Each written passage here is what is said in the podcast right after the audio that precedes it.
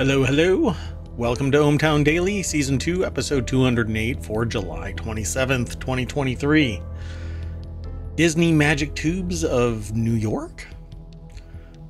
We've already got all 12 of our articles. We're going to start with AirTags that lead to multiple restaurant heist, Millennium Falcon Comet, AirTag assist in stolen motorcycle, range rigging report, platform polarization research, charge it via battery swapping, a CosMC spin off from McDonald's, IKEA left Russia, but an Iclonia appeared, resurrected 46,000 year old animal, the namesake for today's episode, magical trash tubes of Disney and New York City, Android notifies of AirTags, and snacks are getting more expensive.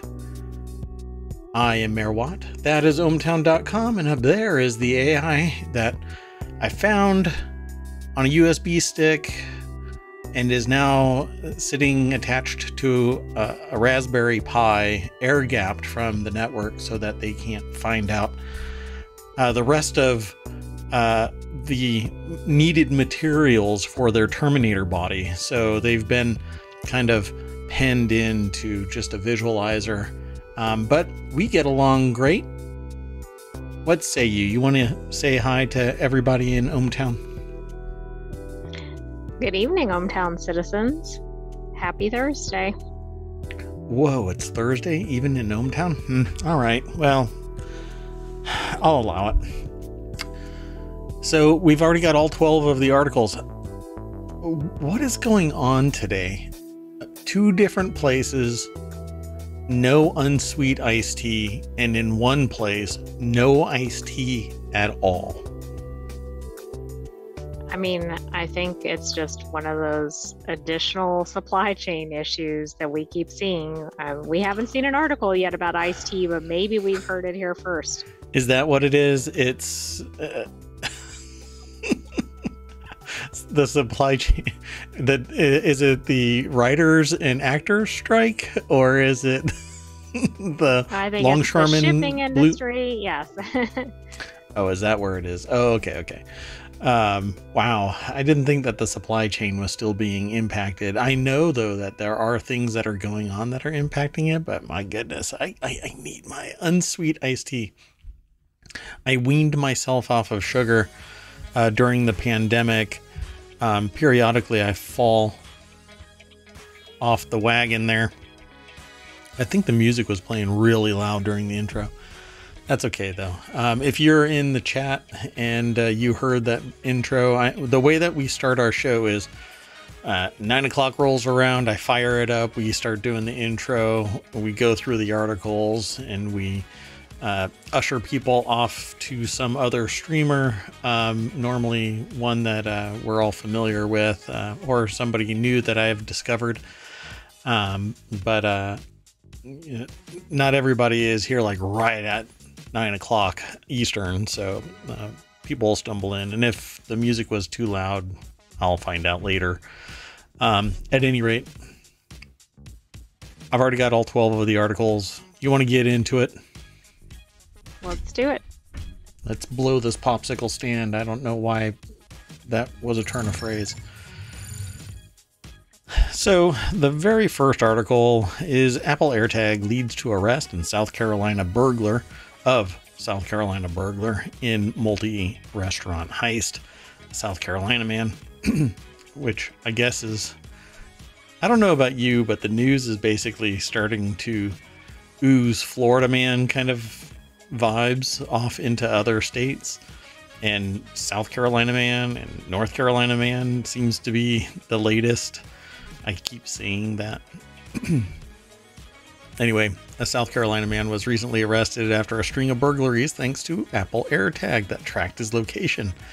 The latest incident of the device helping people. Um, let's go over to the source.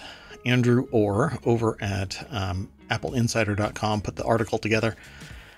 Um, I love this. So, the thing about this, though, is that if you've got an iPhone and we'll find out later, Android, um, you you get notified when there's an AirTag following you around. It's to prevent people from stalking. Um, well, Samuel Smith, aged 52, is confronted with nine charges of second degree burglary involving Sneaky Beagle, Handley's, Doyle's Pub and Grub, and Old Bull and Bush Pub and Eatery. Pardon me. Um, as stated in official police records, according to Michaela Moskov, a spokesperson from the Horry County uh, Police Department. Each incident involved the theft of a safe, bank bag, or other valuable monetary items. Uh, the person was very well informed of what they wanted. Their initial charges relate to an incident in February where he tried to take cash deposit from a night deposit box at South Atlantic Bank on River Oaks Drive. If you're familiar with the area, then I guess you know exactly where this person was haunting. The attempt involved using a fishing line and a hook to steal from the registry, but it was unsuccessful according to the arrest warrant. Yeah. Things are getting expensive, y'all.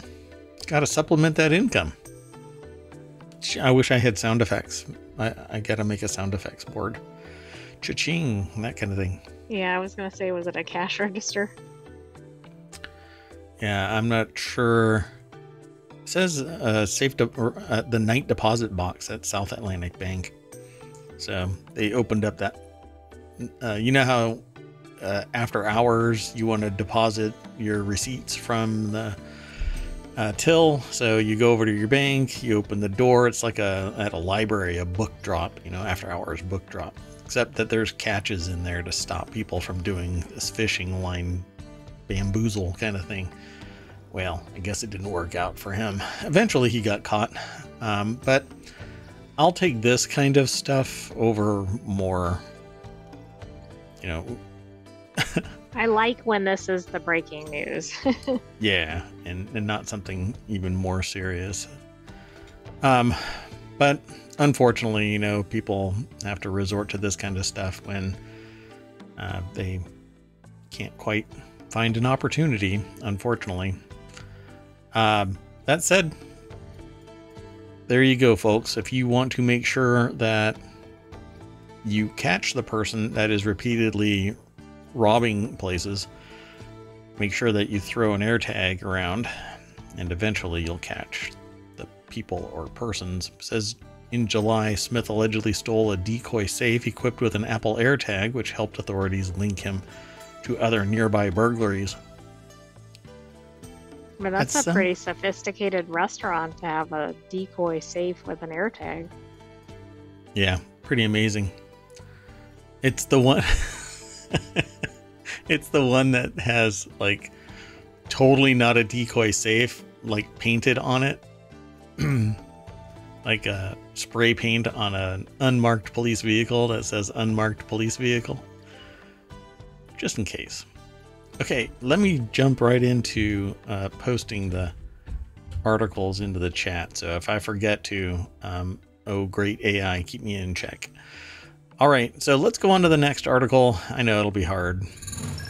But wait, I have to say there were four robberies at the same restaurant oh, along the way. Like uh, at the Sneaky Beagle. Sneaky Beagle? Uh, three, sorry. Oh. No, it has conflicting information at four occasions, and then there were three robberies between a certain time frame. Wow. Well, not so well. I guess. I mean, if you're gonna name a place Sneaky Beagle, somebody's gonna be doing sneaky things. Yeah. Let's keep going. I already moved on mentally. Uh, the next article is over in the ohmTown Daily Channel. A Millennium Falcon shaped comet heading towards Earth is so bright you'll be able to see it with your naked eye, say astronomers. Your naked eye. My gosh. AKA eye. Uh, AKA yeah. I mean, why is naked eye? I know it's unassisted, uncovered, unadulterated, your naked eye.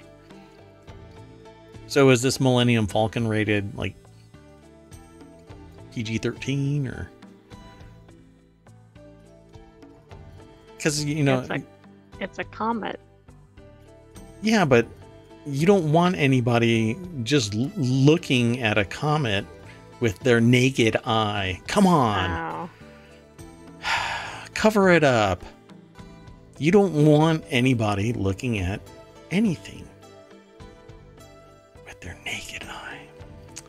This is. Anyway, astronomers have spotted a once in a lifetime comet shaped like a Millennium Falcon.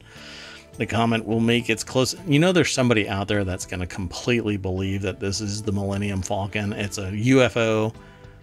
In Star Wars was a documentary. Absolutely. I think somebody is going to be like, oh, or they're very into the movie and they're going to be like, oh my God, Star Wars is happening.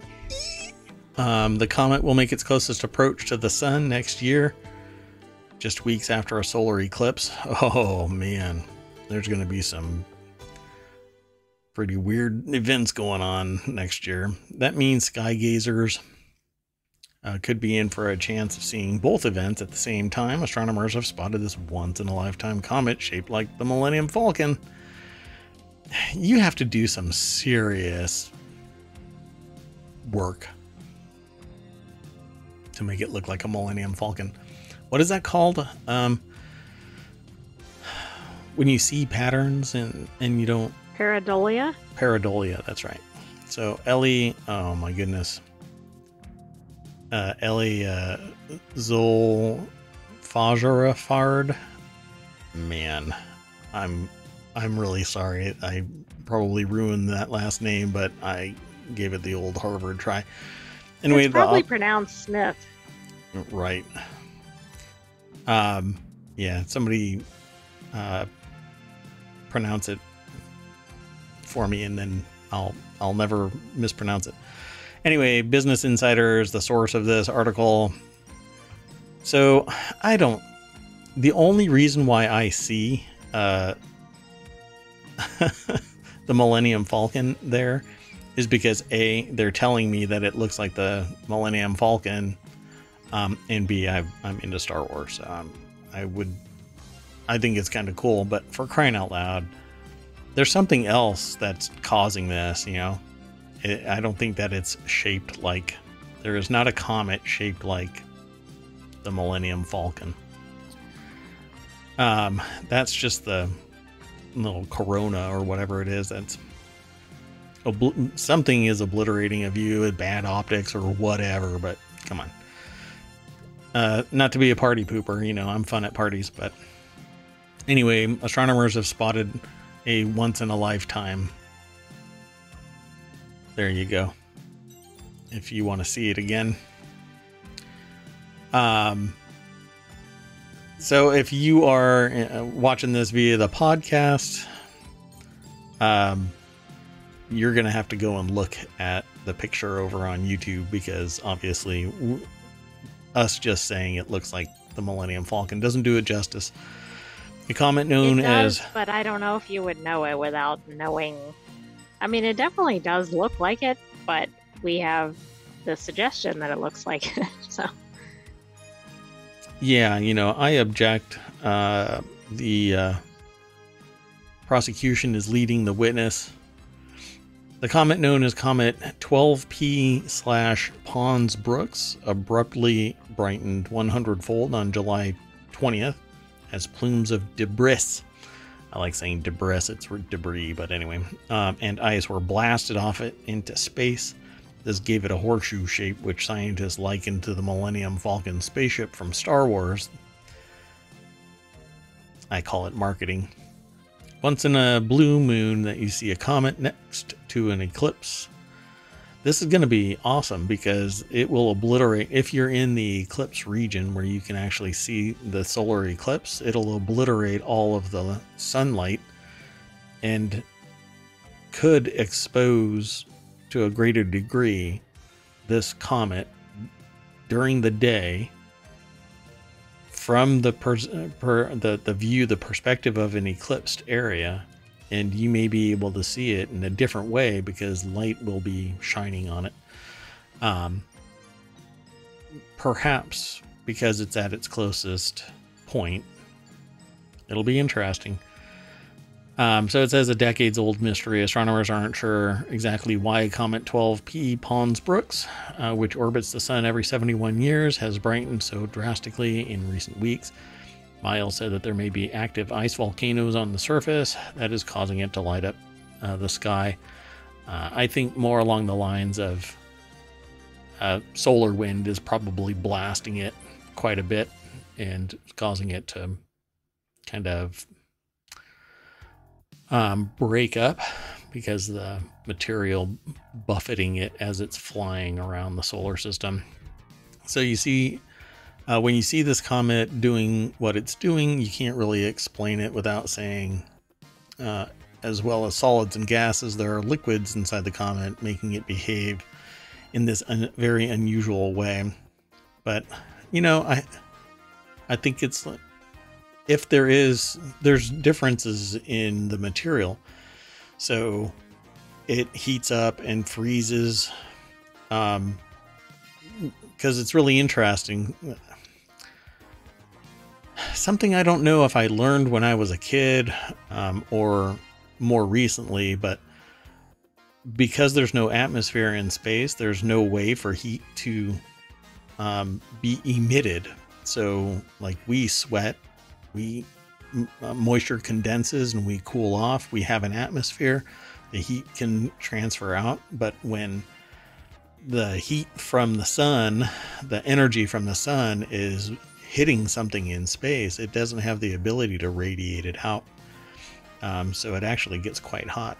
Um, in things like uh, spacesuits, they have water and refrigerant uh, flowing through the system um, something that I think I re- learned more recently than I would like to admit, but it is what it is.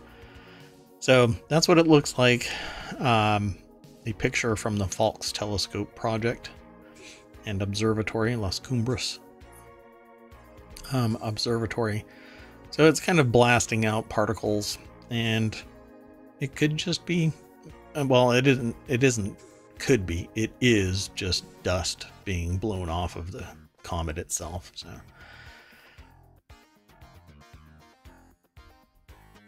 Got to keep going. Actually, no, I had sent you a message. Oh, okay.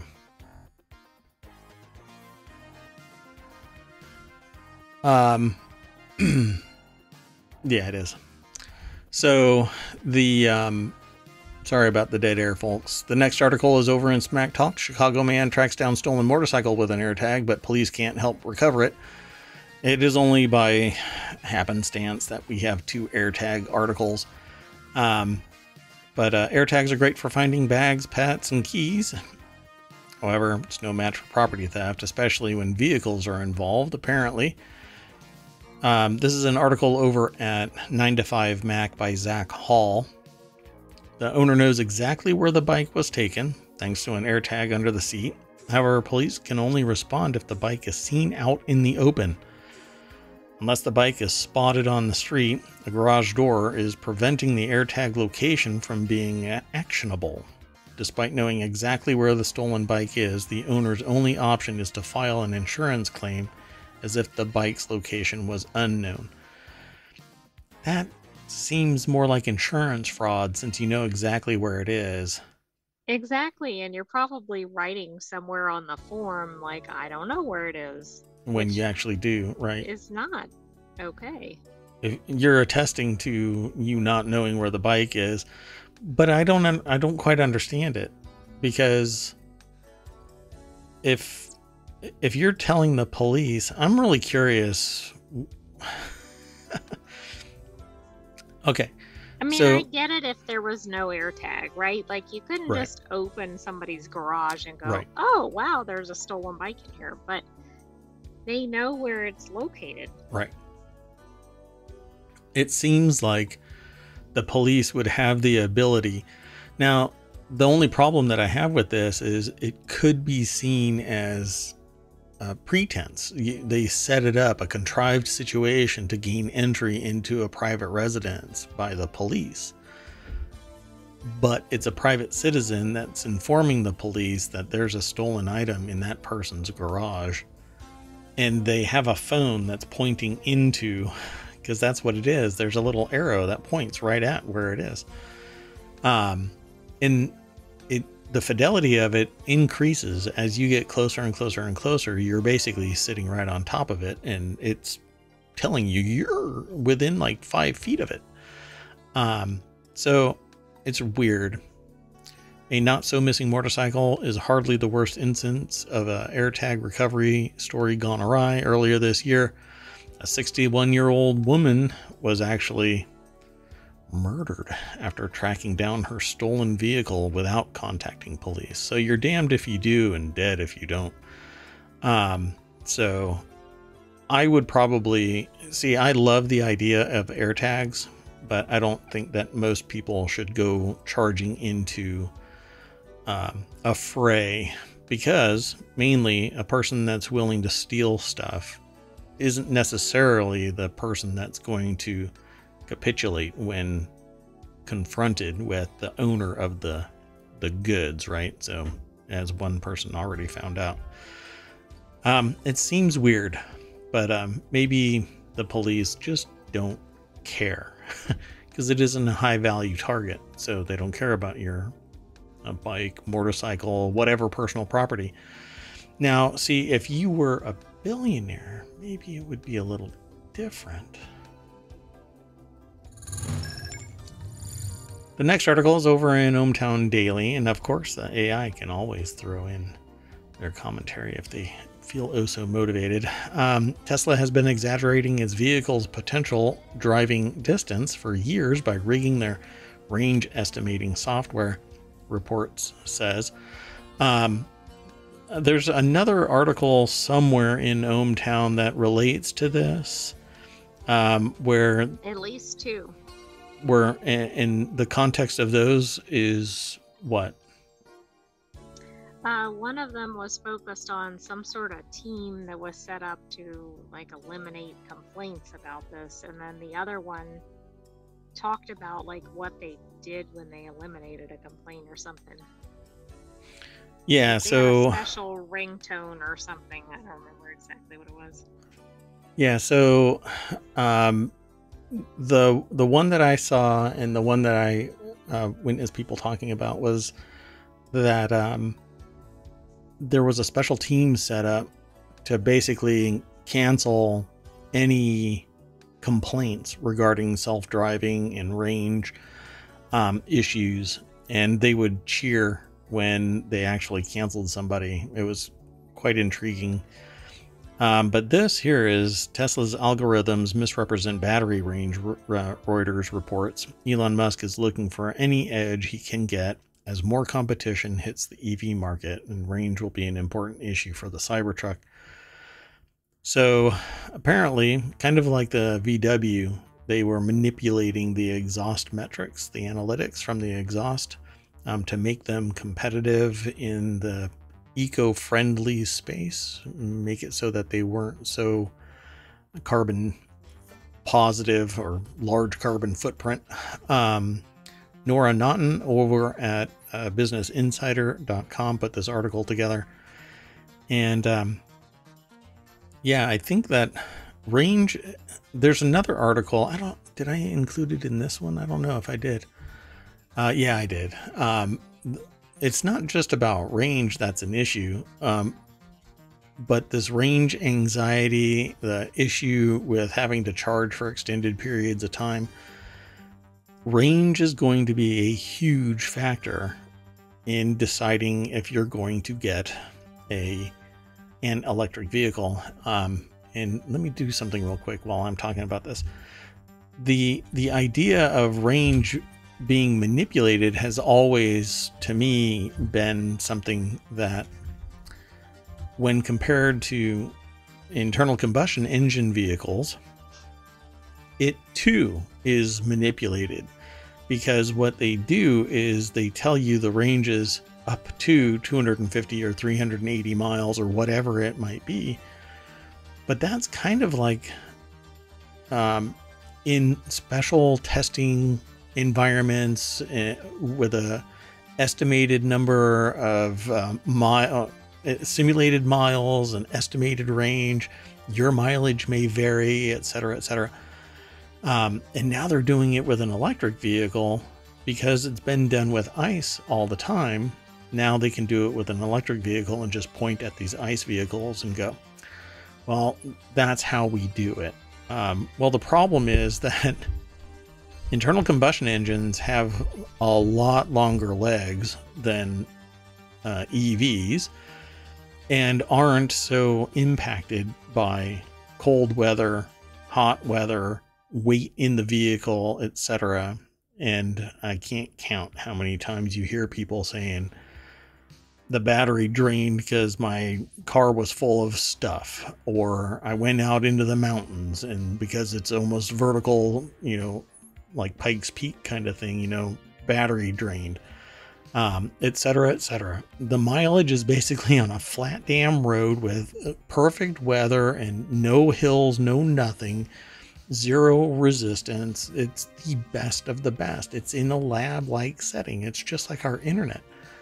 And we're supposed to gauge what the real world performance is going to be. Well, then they start tweaking the algorithm to make it look like there's something more. Well, this article um, over at Business Insider talks about this. Um, the source told Reuters that when a Tesla battery falls below 50% of its maximum range, the algorithm adjusts to give you a more accurate picture of the remaining mileage on the battery. This adjustment was designed to prevent Tesla drivers from getting stranded, uh, the source told Reuters. To add to this, a safety buffer allows for about 15 miles of additional range even after the battery reads as empty, the source told Reuters. So the ro- the report from Reuters is exposing an entire team of people hired at Tesla to suppress range complaints. Uh, revealed that Elon Musk's electric vehicle company uh, has rigged its range estimations algorithm to show drivers are uh, more aspirational range projections on a full charge. So it becomes more real as you trend towards zero. I just have a problem with that because doesn't adjustment of this or manipulation of it actually cause the very thing they say they're trying to prevent? I mean, if people don't have a good handle on it, they are going to get stuck somewhere. Well, I think the range anxiety when it does appear would be more acute because you're charging along, mm, bombing along, riding along, you're going down the road happy go lucky. And when you hit that 50% charge, suddenly it recalculates and says, you only have, you know, 40 miles of range. You better get to a charging station. And that has to amplify anxiety because maybe there isn't a charger in range. Uh, but we there's nothing in range for 100 miles, depending on where you're driving. Yeah, and that's the thing that really spooks me about EVs, you know. And I would, again, I keep saying this, I would love to have an EV, but I'm just not going to risk it in this state. Not until a solution. I want an EV with a thousand mile range. that's when I'm interested in an EV. it's not good for, it's not a good business model, you know. If you do three times what the or even double what the current range is on a vehicle then you're you're basically see if somebody were to do that then it would be spectacular absolutely spectacular. And everybody would buy that car. But maybe the car companies also have stock in oil and gas companies and that's why there's only a 350 mile range on a standard vehicle um, and on an EV, it's following the same range standard. Don't you think that's kind of weird that it's still within the same range standard as internal combustion engines? Yet you have I to sit do, for two hours. It shouldn't be related, right? Like, it, why would it have to be anything close to it? It could be higher or lower. I've been told physics. The chemistry of batteries, the weight, etc doesn't allow for 500 mile ranges, 600 mile ranges. Really? Kind of find that interesting that it just happens to land within the same range. Like, and these are the physics are aspirational as well because we haven't been, gotten to the point where ICE engines and EVs are comparable ranges, right? You know, the the average car is getting around 350 miles per tank. Um, we're looking at getting there now. You know, almost a decade into standard use EV space. Um, just now getting to that 300 mile range, typically about 275, 260. Anyway, um, they're talking about the Cybertruck, which I think is just. it's. Uh, I don't. It's one of the fever dreams of a billionaire. So people will buy it because it's just this cool looking one off kind of a thing. But DeLorean was awesome too. Um, and, well, there's DeLorean. Okay, the next article, uh, we'll keep on charging through today's articles. Um, the next article is over in Late Night Geeks. Chronological feeds won't fix platform polarization, says a new meta backed uh, research. Uh, Facebook and Instagram users see wildly different political views in their feeds depending on their political beliefs, but chronological feeds won't fix the problem with polarization, new research uh, published Thursday suggests. Um, now, this is the same company, by the way, that manipulated 700,000 people's news feeds with positive news and negative news to track emotional contagion and surprise, you know, batshit crazy news. news. I'm sorry? I said no shit news. Well, this one's kind of batshit crazy news at 9:30. Um, surprise, when you feed a whole bunch of people negative news, they respond negatively.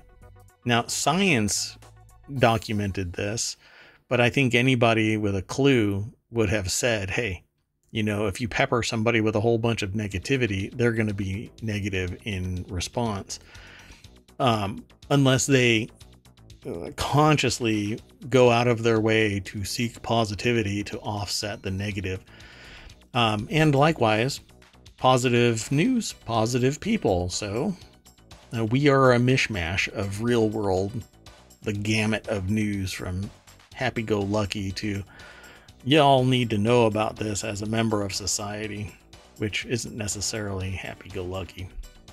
Well, anyway, um, chronological feeds, which is time based, you respond to something, somebody responds to you, etc., etc. Know, it just goes down the line.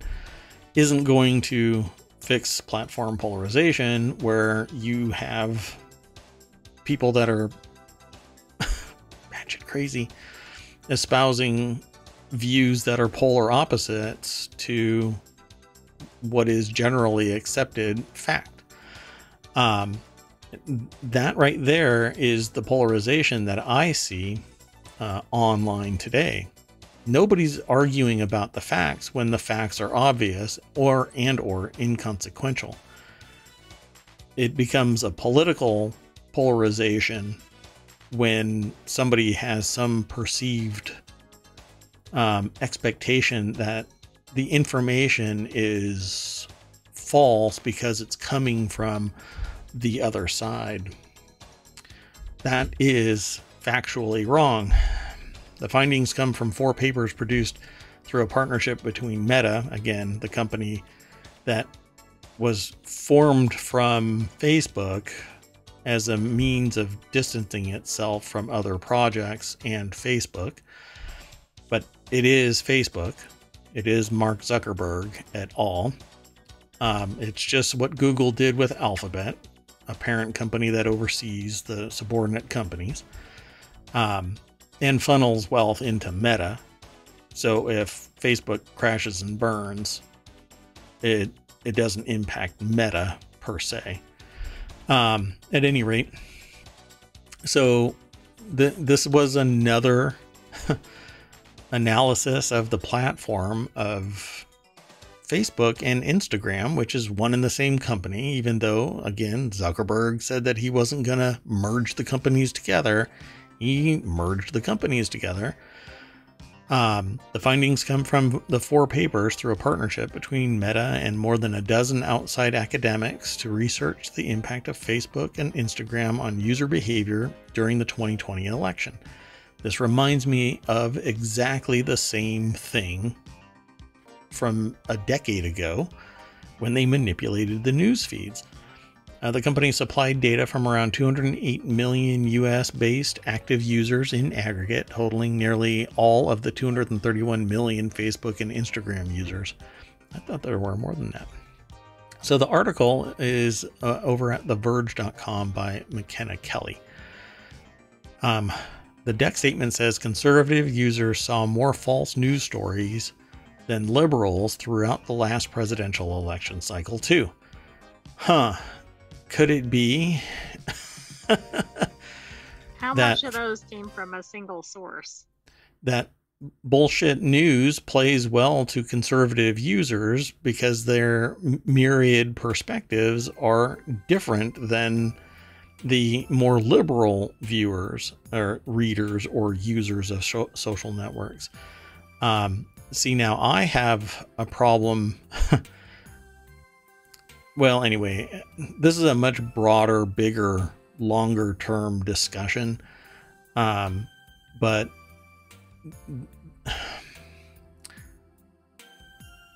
there's there's a whole uh, social paradigm here between conservative users and liberal users. Um, and it is what it is that defines a conservative user versus a liberal user. Um, and there's ways of framing that so that you know what it is that is actually at play here. And just calling yourself a conservative isn't good enough. Calling yourself a liberal isn't good enough because there's fidelity in the gamut of both of those categories from far right conservative to far left liberal. And in those uh, categories, there are left and right and center. And eventually they cross over into each other.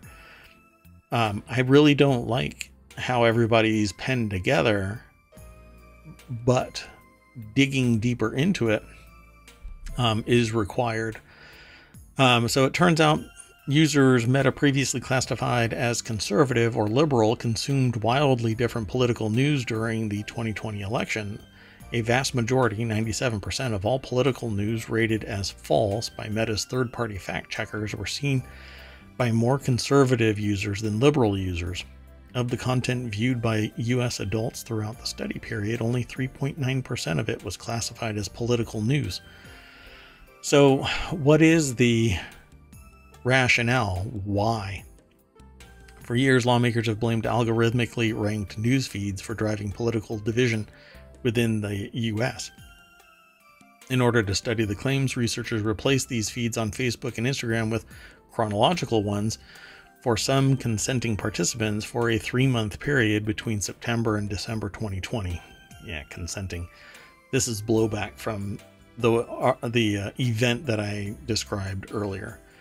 A second group maintained algorithmically generated feeds. The change drastically lowered the amount of time users spent on the platforms and decreased their rate of engagement with individual posts. Hence the reason why chronological news doesn't play well with users. Well, guess what ohmTown is?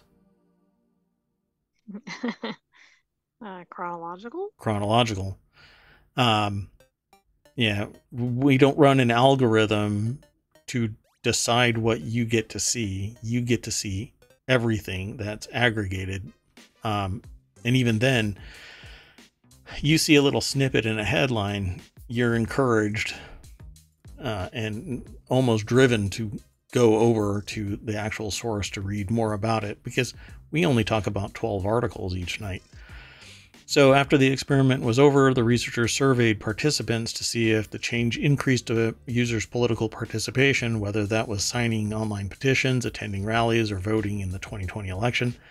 Participants did not report any statistically significant difference between users with either feed on both Facebook and Instagram. So, the findings suggest that chronological feed is no silver bullet for issues such as polarization. Study author Jennifer Pan, a communications professor at Stanford University, said in a statement. So I'm going to have to uh, parse this. I'm probably going to end up uh, getting this study uh, because I have an interest in this kind of thing from the sociological aspect of using technology um, and society.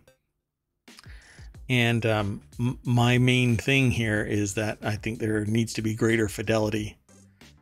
A person's political angle is based on their upbringing and their geographic location based on my data. Um, and uh, it doesn't seem like people have really hit upon that. And uh, I predicted the last election um, based on one metric, and uh, we'll we'll end up talking about it um, as the 2024 election rolls around. Um, if I decide to actually pursue it publicly like this. Anyway, while the previous research has shown that polarization does not originate on social media, it's been shown to sharpen it. As part of a 2020 study published in the American Economic Review, researchers paid U.S. users to stop using Facebook for a month shortly after the 2018 midterm elections. That break dramatically lessened polarization of views on policy issues, but similar to the research study published Thursday, did not reduce overall polarization in a st- statistically significant way.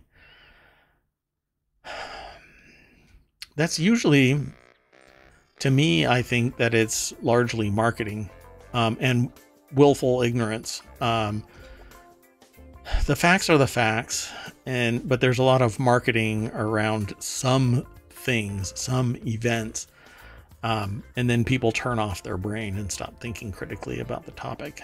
Um, so I don't know. There and, and frankly, there's stuff that goes on that people get invested in that has zero impact on them.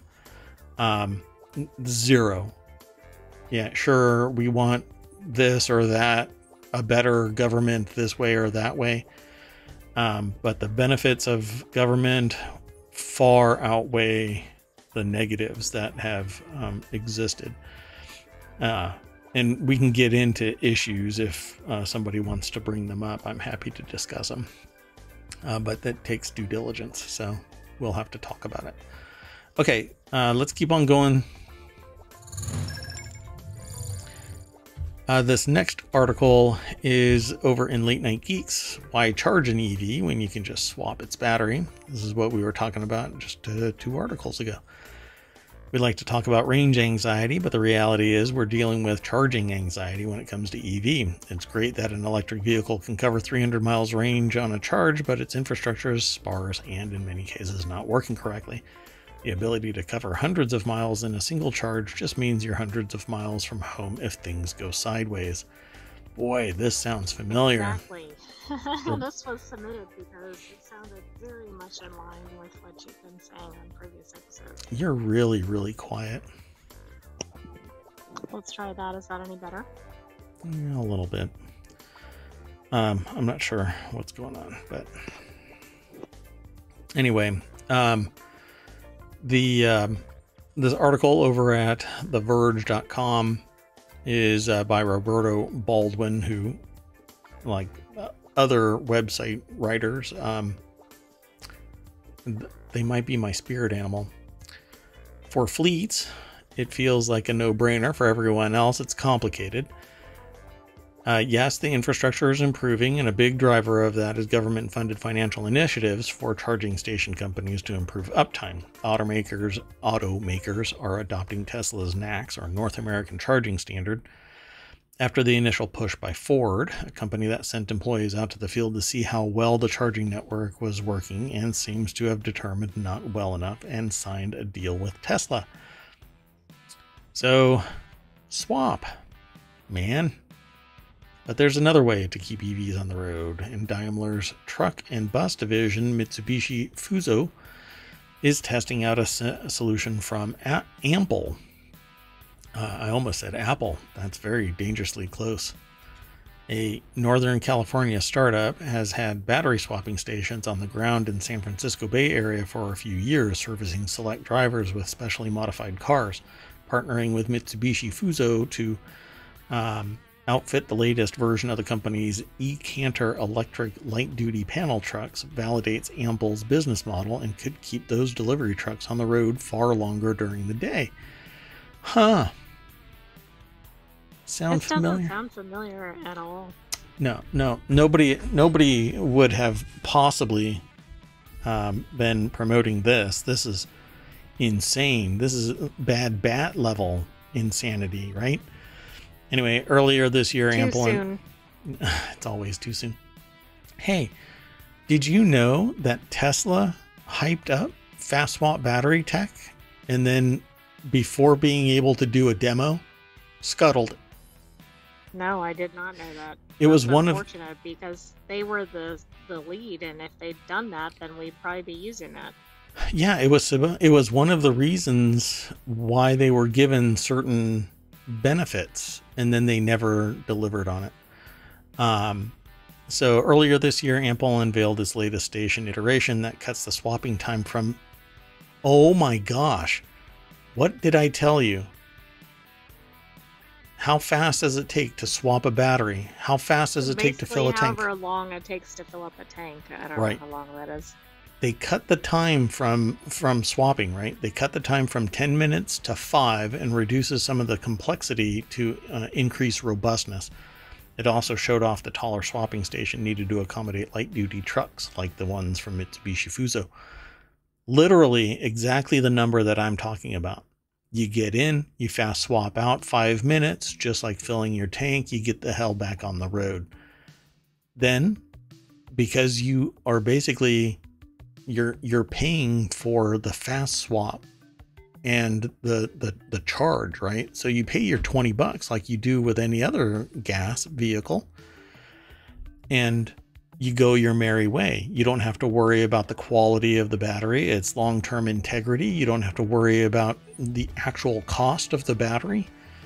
Um, all you have to do is drive your car. You drive it to home. You don't have to plug it in. You don't have to do anything with it.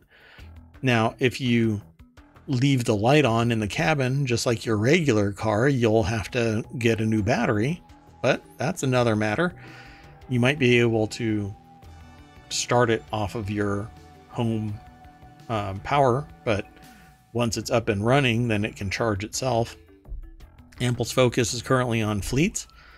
At its new station demonstration earlier this year, uh, an Uber driver had just completed some trips and was ready to charge their vehicle, but instead opted to quickly swap out the batteries with the Ample station.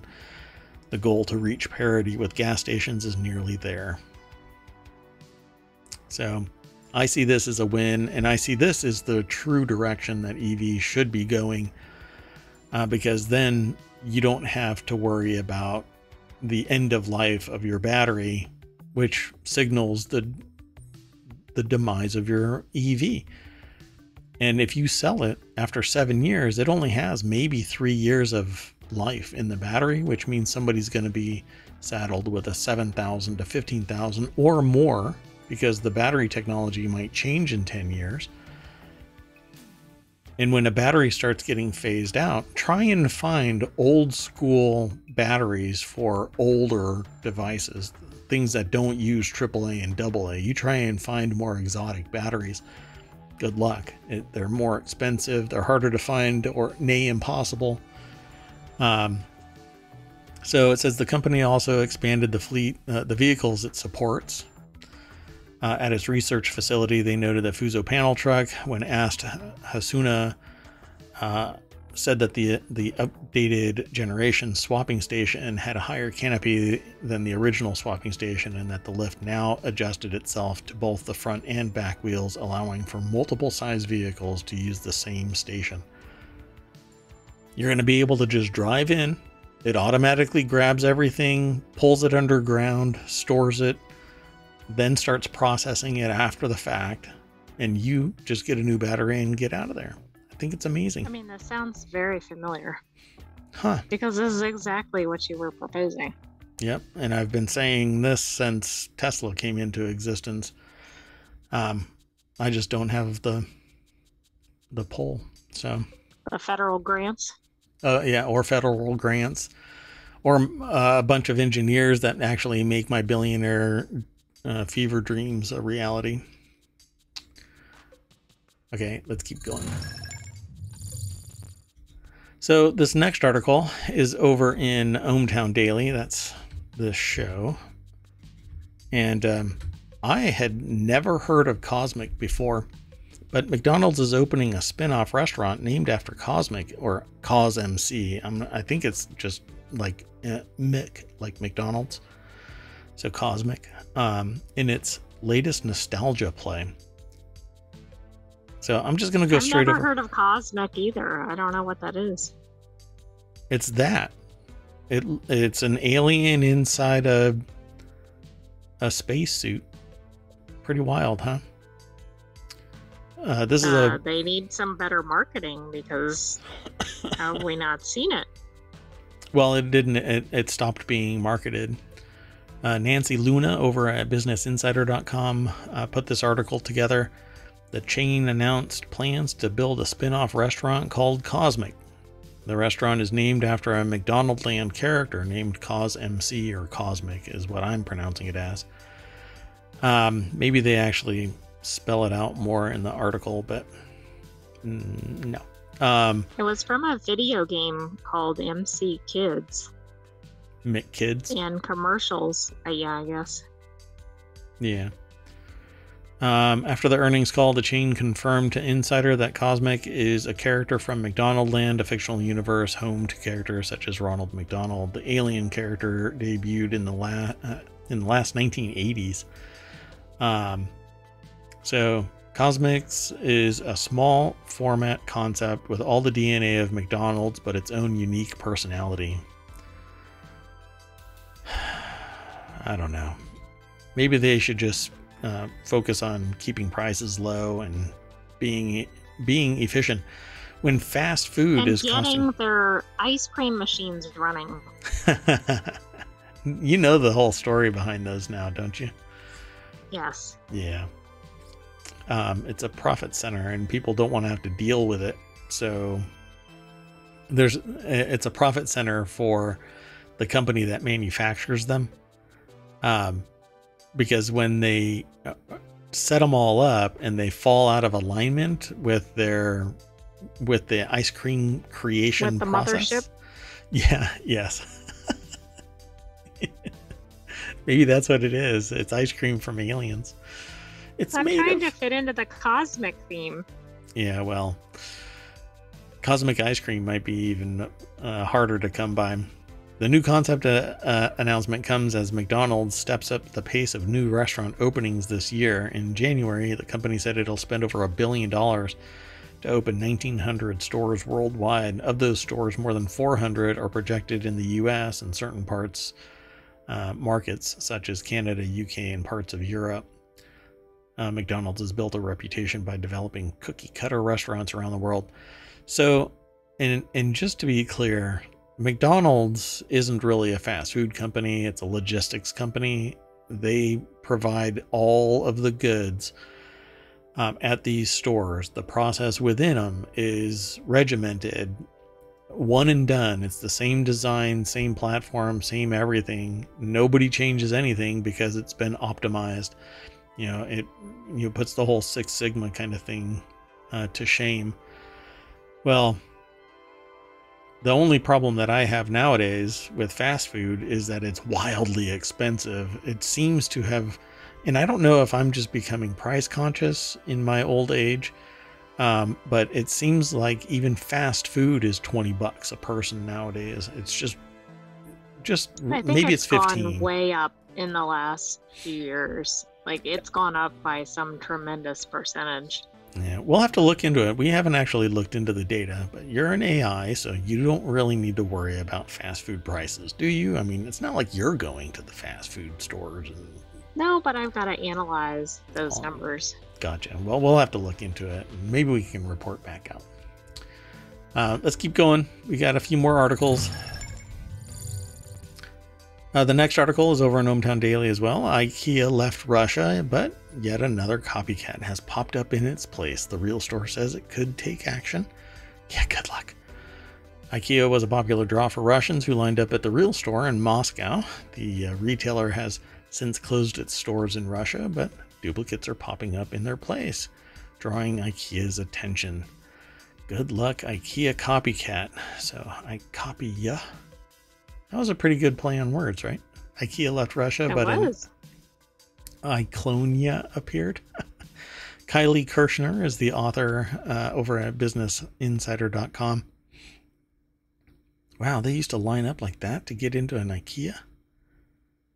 Okay, that's a bit much, but wow. I also don't live in Russia, so I don't know. I don't know how that compares to other stores. Oligarchs are forming here. Um, a customer told Moscow Times that the imitation IKEA didn't measure up to the real thing. No meatballs? I don't know.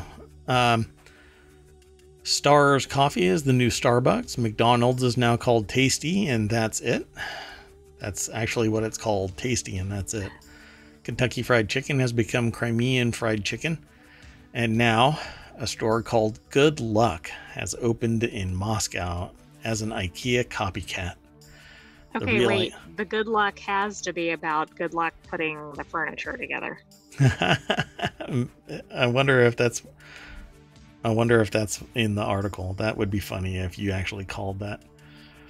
Um, the real IKEA is taking notice and told Insider that it'll take action if necessary to protect its trademark. IKEA has nothing to do with good luck and other copycats. Let's see.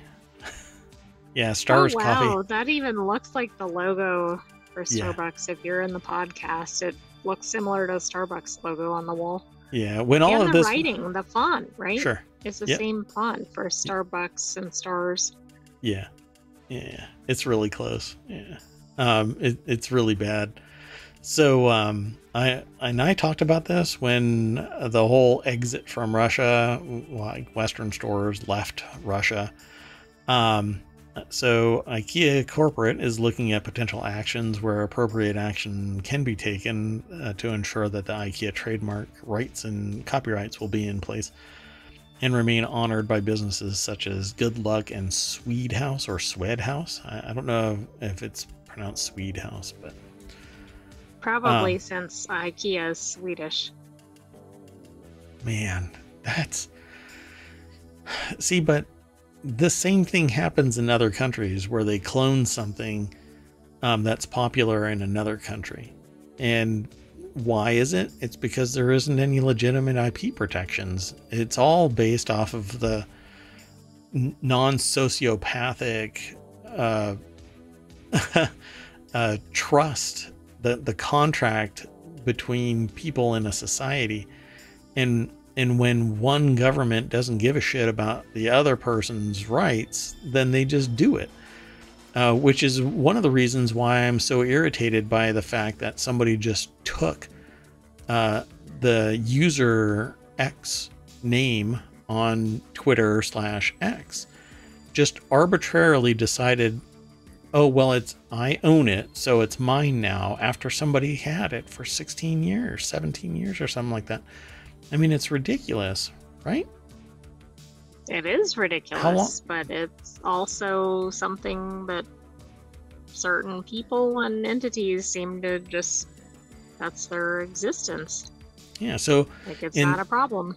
In this particular instance, instead of starting up their own business and trading off of their own frickin' name, they decide to take somebody else's goodwill um, and again, it's one of the reasons why I do, when I help somebody out, I don't sit there and announce that I facilitated something for them, that I solved their problem, that I fixed anything.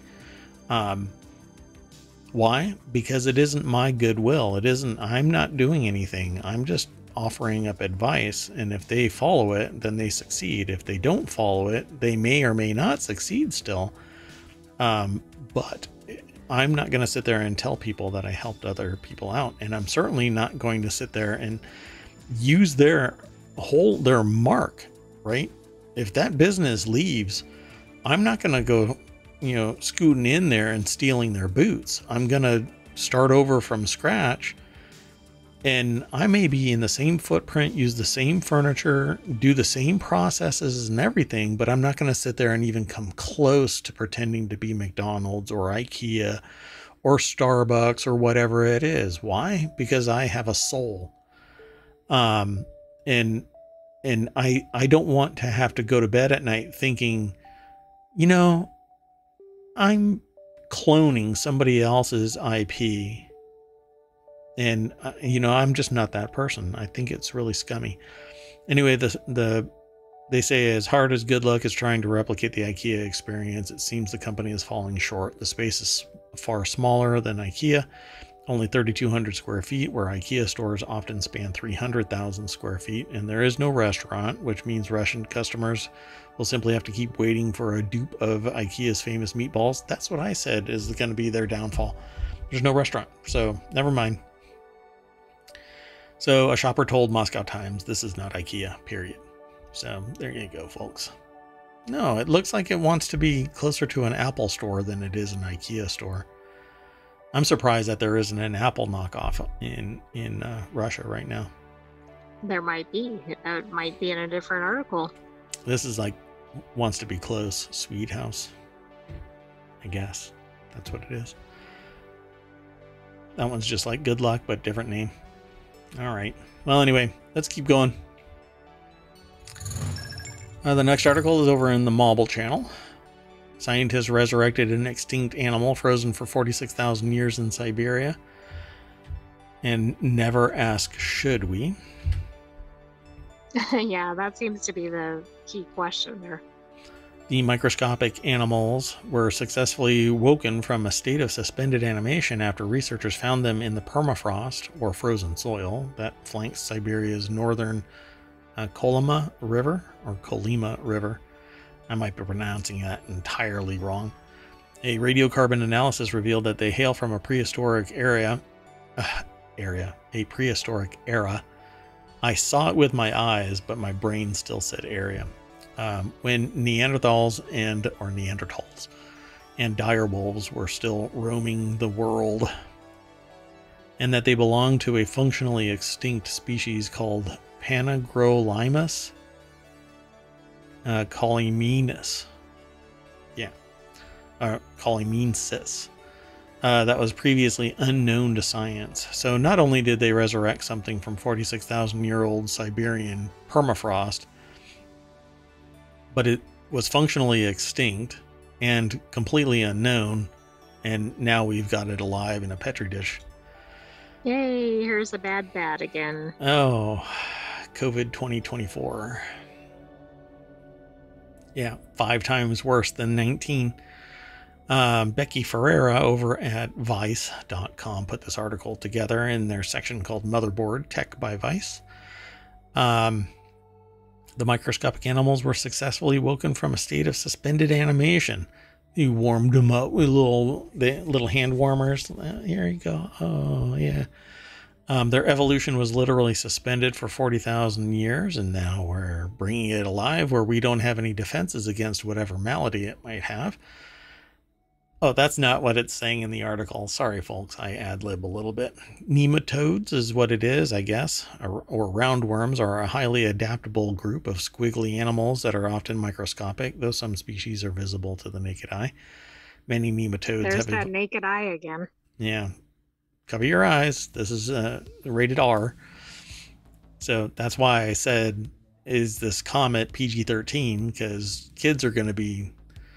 Anyway, um, many nematodes have evolved the ability to survive freezing temperatures by entering a state of so called cryobiosis, in which they essentially shut down their metabolic uh, systems and transform into de- desiccated husks. It's me after a workday. Um, that can be resuscitated once favorable conditions return. Um, whatchamacallits? The bears, um, the little space bears. What are they called? Um, it. Do you mean the, those little tiny creatures? Yes. Or are you talking about something else? Oh, no. Um, the ones that ended up being um, important in um, Star Trek. I totally forgot I have no idea. Oh, the ones that can go up into space. Tardigrades? Tardigrades. There you go. Yeah, they look like little bears. Um, multi-armed bears. Um, anyway, we're now comparing the species uh, from the same genus, which may team, which my team samples around the world. He continued, noting that he is currently conducting field work in the Australian outback, studying their genomes. We hope to understand a lot about how the populations became different in the last 40,000 years. Well, I can tell you one way they became different. One went extinct and should have remained that way. That's okay though. Maybe they'll find something and uh, they'll uh, gain some function and uh, not accidentally drop it in a wet market somewhere. Um, scientists have resurrected many organisms that existed in the deep past, including a bacteria species that lived about 25 million years ago and left viable spores inside an amber fossil. Geriatric Park. Oh, never mind. Um, indeed, some of the authors of the new study previously revived nematodes found in the permafrost of Russia's Yakutia, I guess, or Yakutia um, region that may have been 41,000 years old. Yeah, I think everybody should just stop. You know, I'm all for science, but yeah, I've seen too many movies. yeah, I mean, this this is how you end up having to test people's blood for um, an alien species that has become parasitic. Dun dun dun. Let's keep going. Next article's over on ohmTown Daily and gave us uh, the name of our show, Disney Magic Tubes of New York. Uh, the article's titled How Disney's Magical Trash Tubes Ended Up in New York City. At Disney World, the Magic Kingdom uses a system of pneumatic tubes to keep trash out of sight for park visitors. While this was supposed to be the future of waste disposal, only one other place in the US uses something like it on a similar scale Roosevelt Island in New York City. So this um, it has a little snippet, but it's really a video. Um, I've watched some of this and I've known about this, but I don't think I've ever seen anything talking about it. Um, it's muted. I'll hit play. I don't know it, this is like put together by Insider. Um, but I, let me just show you that right there are the pneumatic tubes. And um, what's interesting about this uh, is that apparently they're in some places in New York, well, Roosevelt Island in particular, and so what you end up doing in Disney is you throw stuff into a trash can, but it drops down into a pneumatic tube and then gets blown to its recycling center, its processing center, really. Um, and it's just a bunch of it's a it's a series of tubes, man. Um, and I think it's brilliant. I love the idea of it. and that there you go. Look, isn't that amazing? I had no idea this was used in either location. Yeah. Um, the only problem is if anything like an earthquake um, or uh, subsidence, some type of shift in the tube uh, takes place, then uh, you would have to dig it all up and, and whatnot. But I dig this. I think that more places should have this. Um, because then all of it gets sent to a central processing center uh, immediately instead of having to wait um, for an, a massive expense of traveling. The carbon footprint for the delivery of waste materials is is just huge. And uh, naturally, this would be a, a massive undertaking, uh, but I still think that it would be important to change the nature of uh, waste disposal. I don't know what all is in this article, um, but you'll have to go and watch that video. Um, let, let, me see if I can show the actual trash cans in like you have no idea in Disney that these actually exist. So you throw it in the trash and then that actually gets pulled down into that pneumatic tubes. Either that's kind of brilliant, right? Because then you don't have anything where you're overflowing or you're having to empty trash in front of the visitors. Yep. Yep.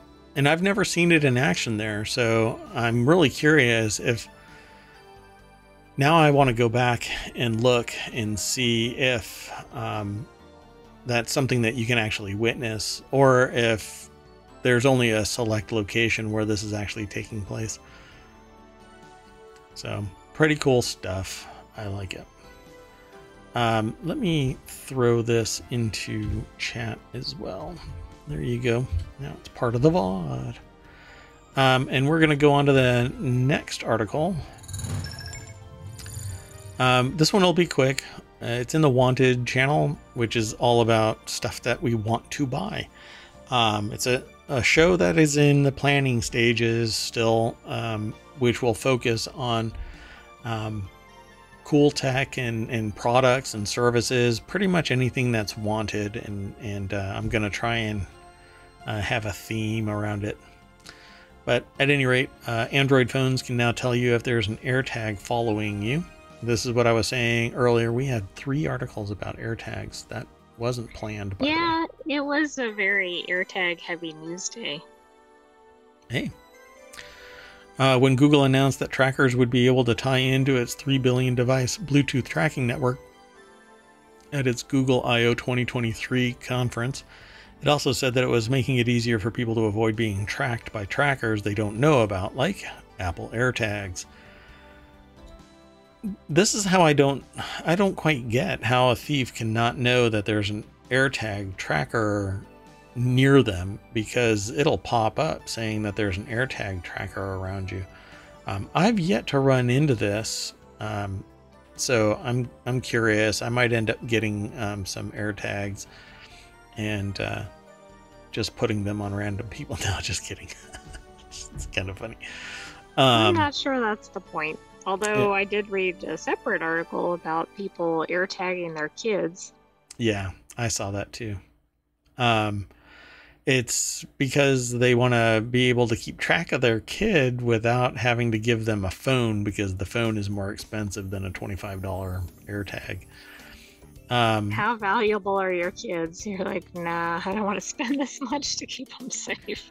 well, um, I know that's not the issue, but yeah, it's those extra devices that get lost, um, dropped, etc.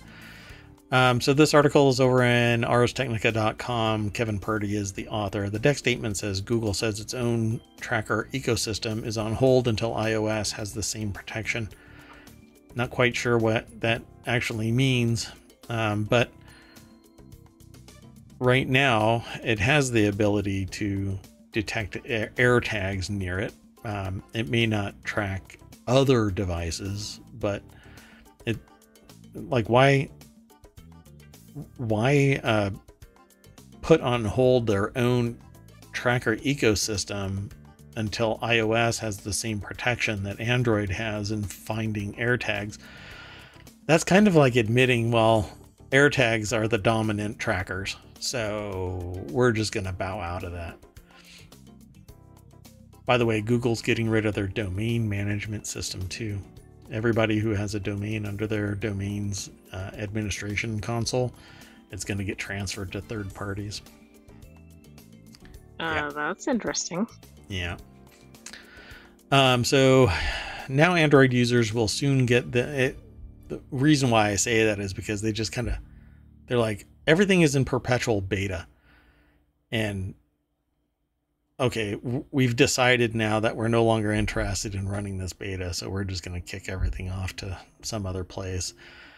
And then that other place is going to you know change pricing and have to mess around with other additional services and whatnot. Um, eh, whatever. Anyway, uh, now Android users will soon get these unknown tracker alerts based on the joint specification developed by Google and Apple and incorporating feedback from tracker makers like Tile and Chipolo or Chipolo. Uh, the uh, the alerts currently work only with AirTags, but Google says it'll work with uh, tag manufacturers to expand its coverage. So for now, if you if an AirTag uh, you don't own is separated from its owner and determined to be traveling with you, a notification will tell you that. And that owner of the tracker uh, can see its location. Tapping the notification brings up a map tracing back to where uh, it was first seen traveling with you. Uh, Google notes that this location data is always encrypted and never shared with Google. So that's where I said, well how does the person who stole somebody's bike or motorcycle or whatever not know that there's a tracker? Um, maybe they're an Android user and they haven't updated their phone with the new software. I mean, so, so I guess the question is will that end up deterring thefts or is it going to make them more brazen and they're going to figure out other ways to get around it? Yeah, they're going to go somewhere else, track down the tracker, destroy it, throw it out in a bush or in the trash or in the Disney slash New York uh, pneumatic trash system. I hope in the next um, uh, Ghostbusters movie that they include that pneumatic. They had a pneumatic system in the original Ghostbusters, uh, but now I want something that involves Disney and ghosts and the pneumatic. Wouldn't it be amazing if we come to find out that it actually, the New York one is actually tied to the Florida one? Yeah, that would be cool. Pretty funny. Okay. Let's do the last article for today, folks. I might be really hot on the um, mic. It's weird. So uh, the last article for today is uh, in the ohmTown Daily channel, which is also this show. Your snacks are getting more expensive. Blame these big food companies, not inflation. Uh, food inflation rose 5.7% during the first six months of 2023, according to the Consumer Price Index. Hmm. Who's been talking about uh, but major food companies, from Nestle to Unilever, increases uh, increased prices much more than that. The companies also reported higher profits in the latest round of earnings reports. Hmm, who has been talking about this stuff? Uh, Mayor Watt. Mayor Watt. Um, that's right. Very good. Cookie. Um, but it's expensive, so only half. Um, BusinessInsider.com is the source. Alex Bitter, B I T T E R, right? That would be bitter. Maybe they have a long eye there, biter. Anyway, um, the company's also reported higher profits. Shocker, right, folks? Um, every company that I've looked at has had record freaking profits. And somehow there are some people that are like, hey, well, it doesn't really matter. They set their prices. Yeah, all right. um, I'm always amazed because I, I really think that the that people that think that it's okay, like, hey, well, a company can do whatever they want, just they haven't been personally impacted by the shitstorm that is the cost of living increases. And they don't look beyond themselves to see that there's other people out there in the world that are suffering because a company has to perpetually have 15 to 20% increase in profitability each quarter to make sure that their stockholders are happy and the board keeps the CEO in line. Uh, I, but I always have to put that caveat out there that I am a capitalist. I believe in the capital enterprise where you start up a business and provide a service, charge what you feel is appropriate. But I also have the social contract in mind that I shouldn't have to price uh, 90% of the people out just because there's 10% that's willing to pay an exorbitant price. Um, you know, there are times, man, I won't get into it, but anyway, food inflation is supposedly slowing down, with prices even shrinking in some categories, but what you pay for your favorite snacks at the store is still going up. I have yet to see prices going down, um, not just for snacks, but eh, anyway. Um, in fact, snacks have gone up exorbitantly. Um, yeah. I would say at least 50%, or actually probably 100% price increase in some instances. Ramon Laguarta, the CEO of PepsiCo, said earlier this month that consumers have continued buying the company's brands, including Quaker Oats and Gatorade, even they've been more expensive. We've been able to raise prices and consumers stay within our brands. No, an acceptable number of people have balked and walked away, and you're still having record profits because people are buying stuff and the the difference between previous and now has slowly increased. And at some point more and more people are going to balk from that brand and find cheaper goods. Yet there aren't any other suppliers for the same type of product everything is owned by PepsiCo, right? Quaker Oats used to be something else. Gatorade used to be something else. Then it gets bought. Mergers and acquisitions occur. Everybody is owned by, you know, six mega corporations. And if they raise the price, where the hell else are they going to go? Oh, they're going to go over to Gatorade. Well, guess what? Gatorade is owned by PepsiCo. So it doesn't really freaking matter. It's all the same company adding to the the the uh, the bottom line of PepsiCo. So of course they're going to have record profits because they're raising prices across all of their brands where people don't even look. You don't look at the you look at the label and you go, eh, "I'll buy this one." You don't go, "I'm going to buy Gatorade." Wait, let me see who the owner of Gatorade is so that I can be blah blah blah. No, you just buy what you have liked. And there isn't an alternative because an alternative is still owned by the one mega corporation. Fast food wars, here we come. Anyway, these Taco profits Bell wins. Demolition Man is a documentary.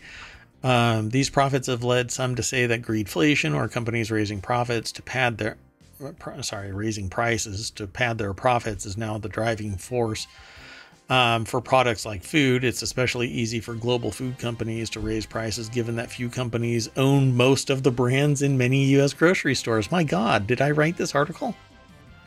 Yes.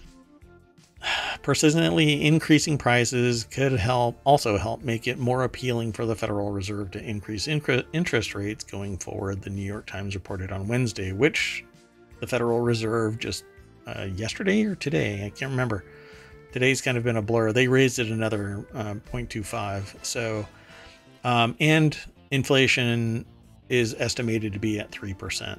So, it looks like that was yesterday. Yeah, let's go, Brandon, right? Everybody.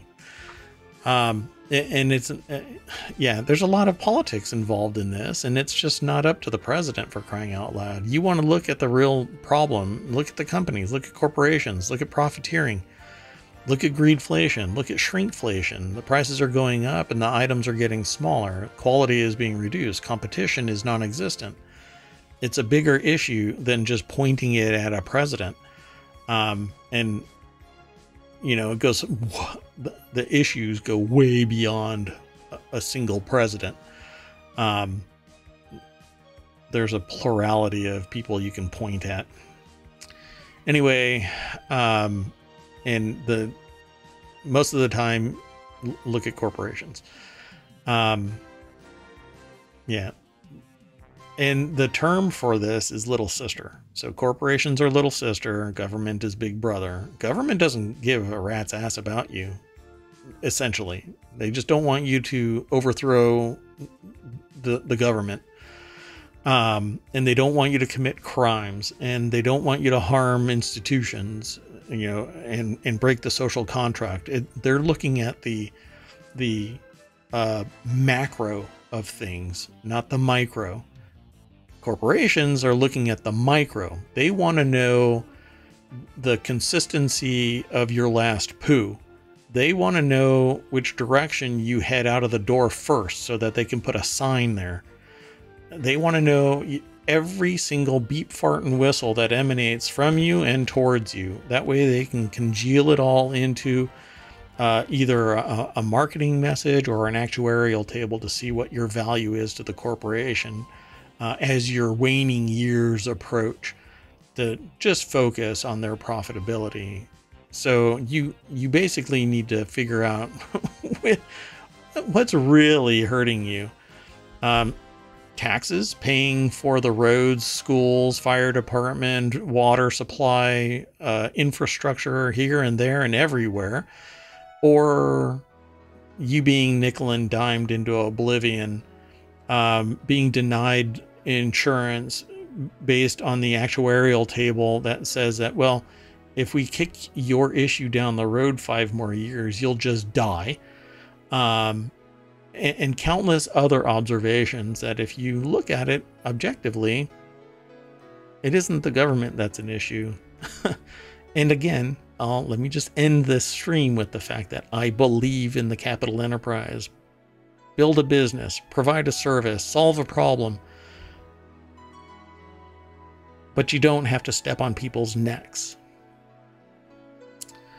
Um, oh, that's not how you're supposed to do it? No, no, no, no, no. I mean, you can crush it, you can destroy the competition, but you do it in a non sociopathic way. An ethical business is what you should be running. Um, but wow, we see a lot that are doing some really hinky things, and the bigger they are, the more hinky they are. Anyway, enough of my soapboxing. Um, what say you? Do you want to add anything else to this? hot mess that we call I don't think greedflation. Go ahead. no, I mean, just everywhere you go, prices are going up, and we don't seem to be getting any relief in any area. Nope. And companies that should be taking care of their uh, customers are telling them to go fly a kite, and but that's a different story. All right, folks. Uh, I am Mayor Watt. That is ohmtown.com. And at the end of every show, we always take you to the welcome sign of ohmTown and show you, whoa, um, well, a whole bunch of news articles.